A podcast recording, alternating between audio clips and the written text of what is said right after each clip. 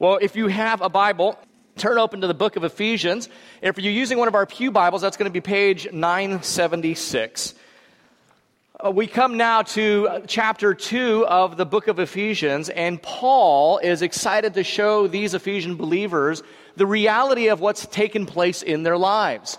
In chapter 1, he was very excited to talk to them about the salvation that they had gotten through uh, God. And he was excited to see how the whole Godhead was involved in that salvation. How God the Father, God the Son, and God the Spirit were all involved. The Father electing the Son, redeeming, and the Spirit sealing. You remember that a few weeks ago. And then the second half of chapter 1, Paul broke out into a prayer that in light of the fact that these people had now been saved, they're given this greatest of all blessings, that they would be able to grasp the plan and purposes, and most importantly, the power of God that was available to them. And so, as he rolls into chapter 2, but by the way, he didn't write chapter 2. This was not inspired by the Spirit of God. These were just chapter and verse divisions that we put in later. But as he rolls into what we call the second chapter, Paul wants to make it very clear that these Ephesian believers understand exactly what has taken place in them getting saved by God saving them. Now, Christians talk a lot about this term being saved. We use it all the time. It's a question we ask other people, are you saved? It's a, it's a time we designate when we got, came to know Christ. I got saved in 1986. That has a very rich and thick meaning. And whatever it means, it's got to at least include a little of what Paul is talking about in Ephesians chapter 2, verses 1 through 10, because that word, that expression itself, being saved, shows up a couple of times in our text. So, whatever it is in your mind of what it means to be saved, it has to include what we're going to talk about this morning. And these 10 verses couldn't describe two situations that, that couldn't be further apart from one another. It, it goes from the, the depths about the pessimism of man and rises to the heights of optimism of God's grace. It is typical of the kind of realism that marks the Bible, which makes it so refreshing to read. You see, the Bible is, is never shrinks back from describing the real despair and difficulty of this world because the Bible also understands the hope and the genuine optimism and hope people have, but at the same time, the Bible's never naive about talking about hope. It's never kind of this rose colored glasses religion that's nice and, and, and, comforting. It's, uh, it's gritty, it's real because this hope understands that this hope exists in the midst of real difficulty in a fallen world. The Bible is this unique combination of, of genuine optimism amidst real struggles. In Ephesians chapter 2, verses 1 through 10, uh, it breaks down uh, as it shows us this real despair going to this real hope. And we see how it breaks down easily in three ways. Verses 1 through 3, what we are saved from. Verses 4 through 7, what we are saved through and then verses 8 through 10, what we are saved for. So our passage looks at what we are saved from, what we're saved through, and what we are saved for. And that's how we're going to look at it this morning. And Jared has already read our text to you, and we're just going to jump into the first section, verses 1 through 3, what they are saved from, what we are saved from. And in these three verses, what Paul is describing is, the, is a, it's a comprehensive view of the human condition apart from God. And it's not a very description if you were paying attention as Jared read it. Paul says to these Ephesians that before being in Christ, they were dead. That's how he described them. Dead. Now, obviously, Paul does not mean physically, but he means spiritually and nonetheless important. These people, these Ephesians, people outside of Christ, were alienated and cut off from the true source of life, so much so that Paul describes them as being dead.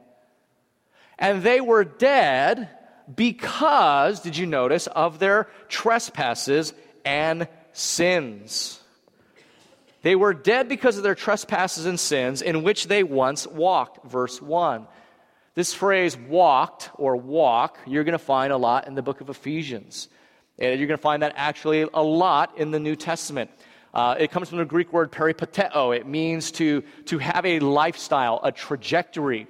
It, it's the kind of similar way we would use the expression walk the talk. It's not describing a stroll, a leisurely walk in the park. It's describing something about someone's life.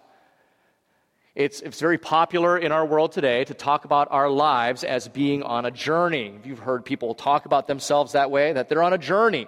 The metaphor carries the idea that uh, we are uh, on a direction, there's a purpose, there's a, a goal, a telos for our lives, such that we are on a journey. There's a destination we're heading to. A walk can just be a nice casual thing. A journey has a beginning and an end.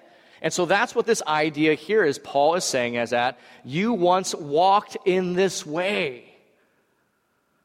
Apart from God, Paul is saying, people make life choices that, ironically enough, don't lead to life, but lead to death. And he uses these two words trespasses and sins. Now, if you've been in a church long, you've often heard the word uh, sins, and we, we kind of use that word as a, as a generic word. It kind of means any offense or any way we have somehow offended a holy God. But did you know that there's also technical uses of those words? If you're observing as you read the Bible, you not only see the words sins, you'll see the words transgressions, trespass, uh, errors. You see all these kinds of other words, and they're bringing out different nuances of this general concept of sin. And so Paul is using these more technical meanings here. So he says to the Ephesians, You were all dead the way you walked in your trespasses and sins. A trespass, you've seen these signs no trespassing allowed. A trespass is to go beyond a boundary, to, to go beyond what is acceptable or appropriate, to do something you shouldn't do. And a sin, in this particular usage here in Paul, is to miss the mark, to not meet the expectation, to fail to keep a rule. And so, in one sense, in the positive sense, a trespass is the things you're doing that you shouldn't do, whereas a sin, in a negative sense, is not doing the thing that you ought to be doing. And so, Paul, by using these two words, he's trying to comprehensively say that in totality, we were dead in these ways because we were completely lights out to the things of God. Not only would we do the things we shouldn't do, trespasses, we wouldn't do the things we ought to do, sins. He says, Your lives apart from Christ, before Christ, were completely lights out to the things of God. Lights out so comprehensively. In the book of James, James gets on a subject similar to this. And there's expressions we've heard of sins of omission, you've heard, and sins of commission. It's the same kind of idea. That sin is, is so huge, it's not just the bad things I do, it's the good things I should do that I did, don't do. And that's what Paul's getting at here. Apart from Christ, apart from being in God, these Ephesian Christians were completely lights out to what the Lord wanted of their lives. Not only not doing what was expected of them, but doing things that they shouldn't be doing. And notice another word that Paul uses here. You were following after these things. What were they following after? And, and Paul mentions two things briefly in passing. He says, the things of this world, the course of this world, and following the prince of the power of the air. So they were following the world and the devil. Now, as interesting as it would be to drill down into defining what these words mean, what does it mean, the, the world? Uh, what does it mean, the devil? That's enticing. We're not going to spend our time there. We're actually going to go to verse 3 because that's Paul's main point. But just suffice to note that when Paul says the world, as much as in the New Testament, he's not talking about the natural order of things. He's actually talking about a system of ideas, of values, of intentions that stand in opposition to the things of God. That's what he means by the world. So they were following after the things of this world. They were following after ideas and values that were against the things of God. When he says you were following after uh, the prince of the, the, the power of the air, he's referring to the devil. And I know that that might be intriguing. Well, what, what's that like? And I'll just say briefly, if you're a note taker, write down 1 Timothy 3, I think it's verse 6. It's interesting because Paul almost offhandedly talks about uh, not bringing in a new convert into the faith and putting him in, in positions of leadership, lest this person fall into the, the trap of the devil, which was conceit, self centeredness. And so here's where we get to the link in verse 3.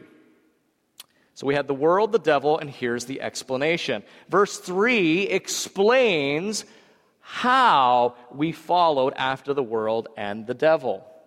Now, the NIV, if you have the NIV, this brings it out a little bit better, but look, let me look at it here in verse 3 in the ESV. Following the course of this world, following the prince of the power of the air, among whom we all once lived. How? In the passions of our flesh. What did that look like? Carrying out the desires of the body and the mind. Notice that. Paul is saying that in Ephesians 2, being self centered, being self focused, carrying out the passions and the desires of the flesh and the mind is the definition of worldliness and living like the devil. I want to read that one more time. He says, You were dead in your trespasses and sins. You were lights out to the things of God because you were walking after the things of this world and the prince of the power of the air. And how did you do that? You did that by carrying out the passions and desires of your own flesh and mind. He's basically saying, look, you want to know what it means to be worldly? Do you want to know what it means to be following after the devil himself? It's being centered on yourself, fixated on yourself, self centered. We putting ourselves in the center rather than God. And by doing that, ironically enough, thinking that it's going to give us life, but as Paul says, it only brought them death. So the trespasses and sins that marked their life were simply the natural result of living a self fixated life. That's his argument that he's laying out there. That you were dead because you lived in trespasses and sins, and you lived in trespasses and sins, following just like the world, just like the devil. What did that look like? Being completely self centered, putting yourself in the center of your life rather than God. And so, all the death that comes from that is the natural result of a life that's fixated on itself. Now, Martin Luther, uh, the great reformer, in his lectures on the book of Romans, has probably the best and briefest definition of sin. He says, The human heart is incurvatus in se. And just in case you don't know Latin, that means curved in on itself that the human heart is curved in on itself. It is self centered, looking inside. All of life is seen through the filter of self interest. It's amazing that Martin Luther, the man who God would use to start the Protestant Reformation, would say, Look, you want to understand what sinfulness is? Sinfulness in the human heart is being curved inward and focused only on yourself. The sinful heart uses everything but serves nothing, is what Luther would say. See, the essence of a sinful heart is not merely denying that God exists, it's acknowledging and thinking that you are Him. Let me say that again. This, the essence of a sinful heart is not denying that God doesn't exist, it's acting as if you were Him. Now, of course, nobody would actually say that. We don't ever say those kinds of things because, quite frankly, that just seems so arrogant. And because we want people to think well of us because we are curved in on ourselves, we'd never say such things, but we live those things. We act that way. You see, Jesus says in John 10:10 10, 10, that the devil comes to steal, kill, and destroy. But here's the catch. The devil never shows up and says, Hi, I'm the devil and I've come to steal, kill, and destroy. If he did that, nobody would take him up on his word, would they? The devil never shows up acting like the devil. As a matter of fact, quite the opposite. If you read the Old Testament, you read the New Testament, you read the Bible, the devil shows up saying anything but those things that he's here to steal, kill, and destroy. He shows up promising what? Autonomy. He shows up promising freedom.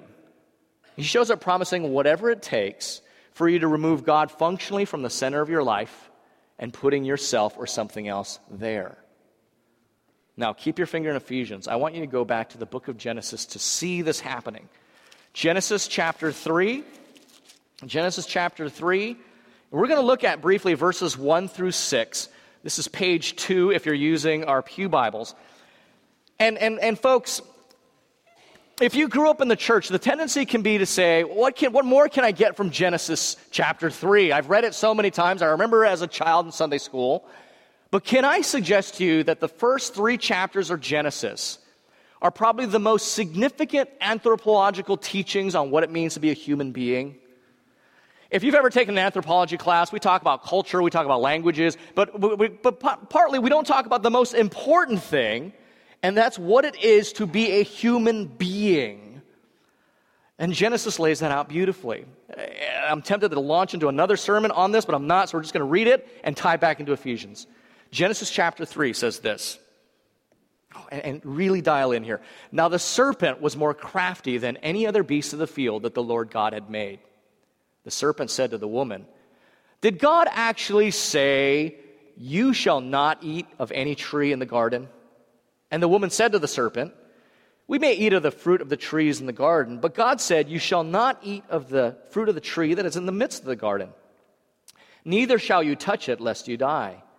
Verse 4 But the serpent said to the woman, You will not surely die.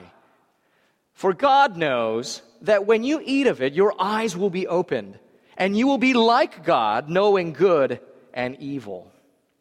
So when the woman saw that the tree was good for food, and that it was a delight to the eyes, and that it was a tree to be desired to make one wise, she took of its fruit and ate. And she gave some to her husband, who ate also. What is the great scheme of the devil? What is the great scheme of the devil here in Genesis 3? Notice, all he is doing, all he is doing in this, this pivotal point in the history of humanity is causing Eve to doubt the Word of God right? Chapter 3, verse, second half of uh, verse 1. Did God actually say this? Did, did he really say that, Eve? Or did you, were you sure you heard him correctly? So he just makes Eve doubt the word of God. And then notice what he does next. He causes Eve to doubt the goodness and character of God. Verses 4 and 5. But the serpent said to the woman, You will, you will surely not die. Here's why God's jealous. Look at verse 5. He knows that when you eat of the tree, your eyes will be opened and you'll be just like him. Eve, he's jealous. Worse off, Eve, he's holding back from you and Adam. The reason he doesn't want you to eat of that is because when you eat of that, you're going to be just like him. Do you notice this great scheme of the enemy is very, very subtle and simple? He just has to make humanity doubt the Word of God and doubt the character and goodness of God. See, humanity was made to be governed by the goodness of God through His perfect word. But when humanity said, No, I don't want to be governed by you or your word, I want to be governed by my own word, that was the first step to becoming curved inward. Life is no longer about what God intended, what God's plans are for the world He created. Life is about my purposes and me. That, my brothers and sisters, that, my friends, is the great deception of Genesis 3. As horrible as famine and poverty and disease and war and death are, they're not as bad, not nearly as bad as doubting the Word of God and the character and goodness of God. Because once you can do that, all these other things are the natural result of those actions. And Satan goes right to the core of it. Now, can you imagine, my friends, a world full of billions of individuals who are living for no other purpose except their own desires and self centered experiences and expectations? What kind of world would that be? One of the most famous uh, French philosophers, he was an existentialist by the name of Jean Paul Sartre, or Sartre, however you want to pronounce his name. His most famous line comes from a play that he authored called No Exit. Now, the plot line of the play, let me give it to you really quick. is basically there are three individuals who are in the afterlife, and their eternal punishment is to stay in a single room with one another. Yet they all still have their desires and passions in life, and none of the other two, there's three of them there, the, uh, none of the three of them are interested in helping the other meet their own desires and passions. And so the whole play is about these three people consumed with their own natural desires and passions, and nobody else in the room is willing at all to even acknowledge the other person's needs, let alone to help them. So their punishment is to spend eternity with other individuals just as self absorbed and self centered as themselves. And Sartre's famous line is hell is other people. Now, commonly when people say that, what they mean is that because people are hard to get along with and we don't love their jerks and they're different from each other. But they completely miss Sartre's point. And that is we are so consumed by our own wants and so self centered that it's actually hell itself. Being with others, seeing in a mirror what you are yourself. And apart from the saving work of Christ that transforms and changes us to live for the purposes of another, Sartre is absolutely right. In verses 1 through 3 of Ephesians 2, you can go back to that, sum up the condition of the human race. Outside of God's saving grace, the human race is dead and enslaved to try and fulfill their own desires and passions in a world that was never intended to fulfill either. Paul's saying, This is what you once were. So, how do they go from self centeredness to something different? How do the Ephesian believers, how do these Ephesian Christians go from the self centeredness to living for what God intended, and how does that happen for us? If I can use the, the Genesis 3 kind of language, how do people who are committed to their own ways, how do people that are just focused on what they want and have lost the peace that was once ours get that back? And that's what the next four verses are, are about. So let's look at verses 4 through 7. That's what we were saved from. This kind of self centeredness that's curved in on itself. What do we save through? And Paul wants to make it very clear. He mentions it actually five times in these four verses. Let me just pick it up in verse 5. Even when we were dead in our trespasses, here we go, I'm going to count them off. Made us alive together with Christ, number one.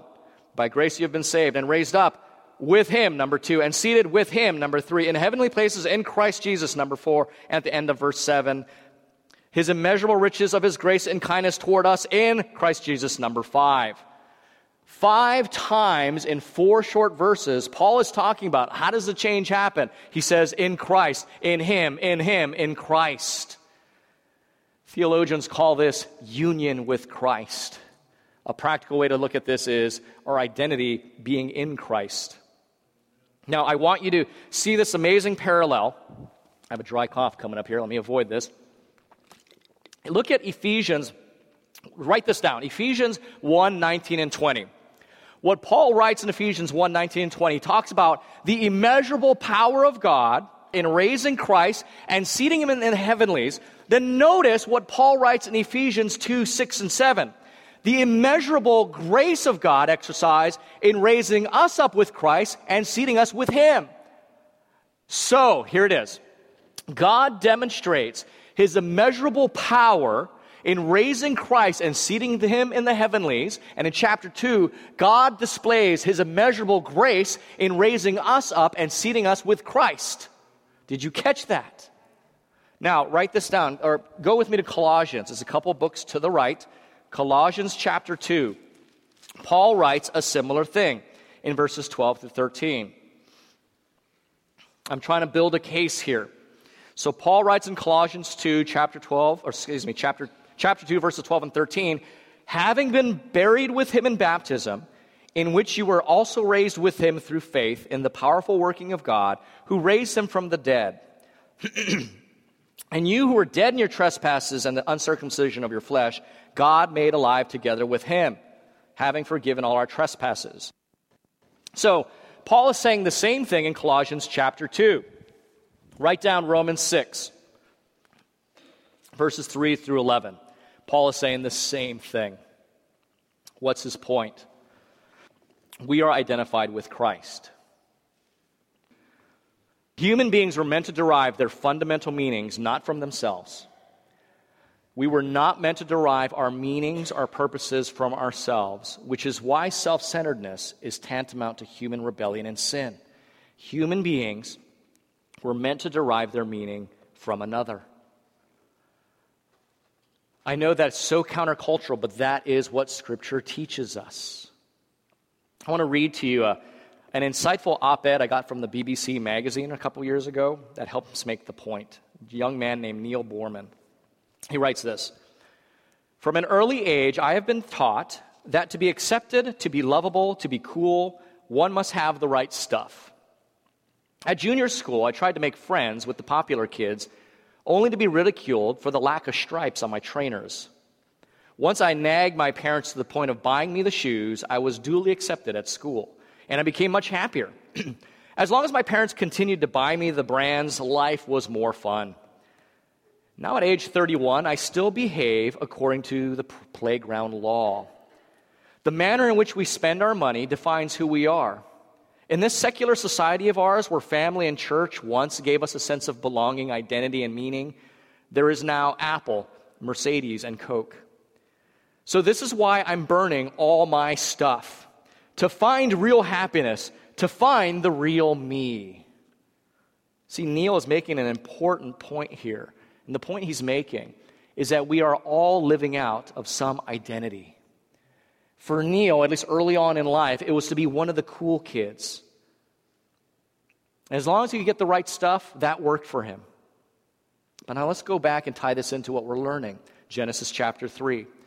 Humanity excuse me, Genesis chapter 1. Humanity was created to reflect God. That's what it means to be an image bearer. Genesis chapter 1, verse 26 and 27. When God creates man and woman, he says this So God created man in his own image. In the image of God, he created them, male and female, he created them. To be made in the image of God means to reflect him as an image bearer.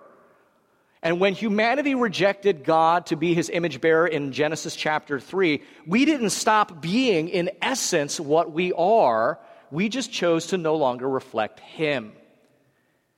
My point is this we will always reflect something because our essence as a human being is to be an image bearer, to be a reflector of something else. Our glory does not come from us, it comes from reflecting something else. And when we rejected God, we didn't stop being, in essence, what we were created to be. We will always be reflecting something.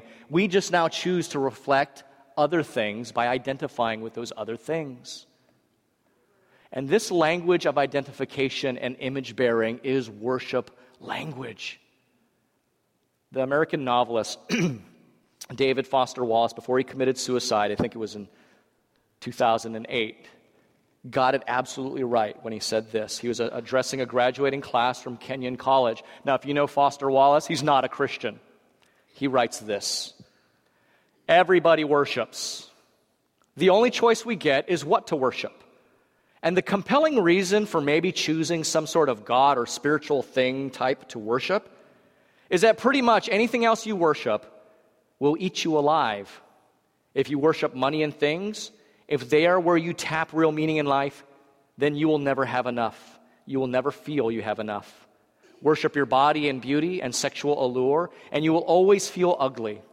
And when time and age start showing, you will die a million deaths before they finally grieve you.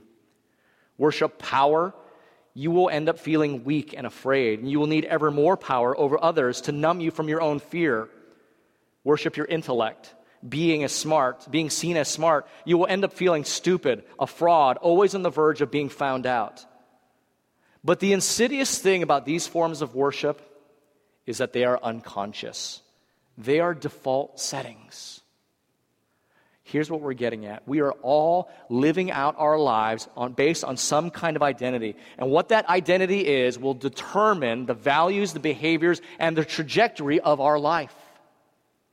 Wallace was spot on when he says, We worship. What we worship with, we identify with. That's the way humans work. That's the way it works with identities and worship. They dictate the life script that you live your life by. What you wear, what you do, what you spend your money on, what you give your attention to. All those things, they help order your life and help you get through life. That's what Wallace was saying. That's what the scriptures are teaching. And here's the thing all other identifications, other than Christ identification, are life draining. They will not save us, rather, they condemn us. You know, it's because you can never live up to it. You'll never be popular enough. You'll never be strong enough. You'll never be good enough, beautiful enough, rich enough, wise enough, successful enough. And even if you can attain that, it's only momentary because you can't maintain it long enough. And we are all killing ourselves by adopting different identities, aren't we? Right? You see it all around. People spend money they don't have to buy things they don't need to impress people they don't even know right? USA Today just said five out of 10 Americans, two weeks ago, five out of 10 Americans will go into financial debt to take a vacation. So we take these ideal vacations promising us rest, but they do nothing. They put us in financial debt and more stress. Or we have to compromise what we believe or adopt new behaviors we wouldn't normally do to fit in with the in group because we don't like being on the outside. And all of this is exhausting. And that's how people live. You see, Jesus does the opposite. Philippians chapter 2 says Jesus took on the identity of one of us. And he broke the back of all these other identity frauds by living perfectly in obedience to the Father. And as a result, he says to us, Look, you were intended to be mine, and I'm making you mine. In John 10 10, the second half of that verse, the first half is the devil comes to steal, kill, and destroy. The second half, Jesus says, I've come to give life and life abundantly. And when you fail me, I won't punish you or abandon you like these other idolatries will. Like these other identities, when, they, when you fail them, they will punish you. I don't. Because it says, I am rich in grace and mercy. See, when you grasp this reality, it blows your, away your desire to focus on yourself because you realize the very thing you're trying to get with all these identities is empty. And the very real identity is available to you in Christ. That's what Paul is repeating in verses 5 and 8. By grace, you have been saved. Both times it's in the perfect tense, which means something that happened in the past with ongoing present results today. The way you escape a life of self centeredness is through Christ centeredness. The way you get a life of Christ centeredness is to identify with Him and His work in your whole life. And in doing that, in doing that very thing, the abundant life that you think you can get through your own desires apart from Christ actually become yours through Christ because he's the only one that has abundant life to be given. And that's what Paul is saying. How we go from self centeredness to Christ centeredness is identifying with him, making our lives completely about Christ. Now, what does this abundant life look like? We have to hurry on to verses 8 and 10. That's what he's talking about here. So he talks about what we're saved from is this self centeredness that, that, that, just corrupts us. What we're saved through is Christ centeredness, identifying with him, and what we are saved from in verses 8 through 10. And he states it negatively and positively. Negatively, he says, you no longer boast. Positively, he says, you walk in the good works that God prepared for you. What does it mean to no longer boast? You see, in all these identities, we're clothing ourselves, we're covering ourselves, trying to help, trying to tell ourselves that we're good enough, we're strong enough, we're smart enough, we can do this. He says, look, that, that's not working. Right? We have an expression in our culture. It's called when you're kind of in your 40s and 50s. We say it of men typically, they're going through what? An identity crisis. We jokingly say that, but what are we actually saying functionally? That the life script that they had up to this point is no longer working for them and they're desperately trying to find a new one to have confidence in. That's what's going on. And we not only see it in the 40s and 50s, have you heard about the quarter life crisis now? Apparently, now you're in your 20s and 30s, you can have a quarter life crisis. And then because that doesn't work, you move on to the midlife crisis. The point is, they're tapping into the reality that life scripts of this world don't work. Right? So no matter how many Harley Davidsons you get, no matter how young you can make yourself look, it will not give you what you're looking for because it's an identity that drains you. It doesn't supply you. And that's what a boast is. It's something that we're, get, we're confident in. And Paul says, Look, you no longer boast. You have nothing to boast. After all, it's a gift, and by definition, a gift is free. You just receive it. There's only one kind of boasting we have if we're going to boast. Galatians 6:14 Paul writes this, "Far be it from me to boast except in the cross of the Lord Jesus Christ, by which the world has been crucified to me, and I to the world. You know why he boasts in the cross? Because he says, My confidence is no longer in what I'm doing, because I can't do enough. My confidence is in Christ, because he did it, and it's a gift to me. And I can also get off this endless treadmill of trying to convince myself I'm good enough by doing all these things.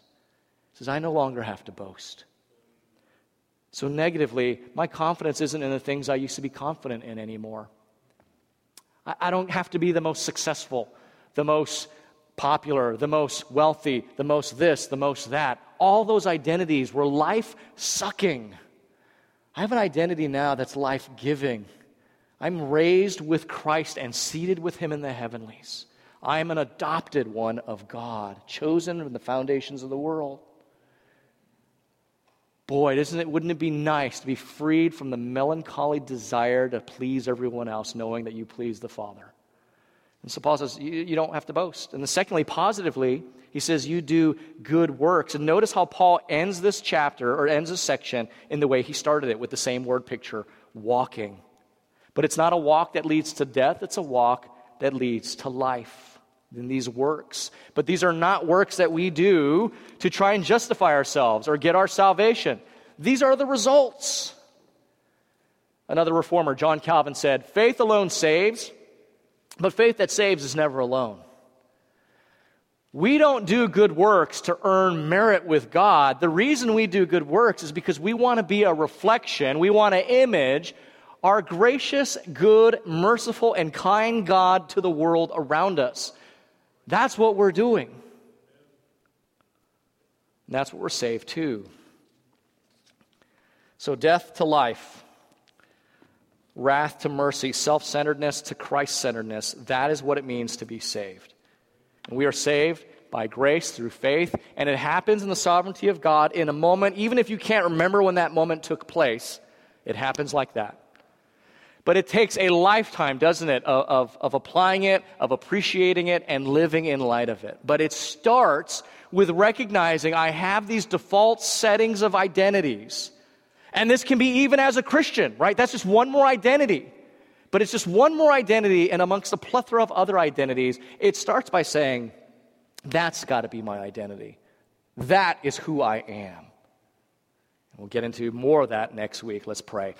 Father, we thank you for the richness of your word. Father, we thank you that though written 2,000 years ago, Paul's words are just as relevant today. Father, I pray that as people, you would be so kind to help us to realize do we live with a certain kind of identity that's separate from the identity that we actually profess with our lips? Do our lives reflect a different life script than the one given to us in Scripture? Father, if they do, would you allow us to turn from those, recognizing that they don't bring life, they bring death, and that the life script you give to us in the Son, Jesus Christ, is the only life that brings abundant life. Father, help us to press into that. Help us to make that a reality, we pray, in the matchless name of Christ. Amen.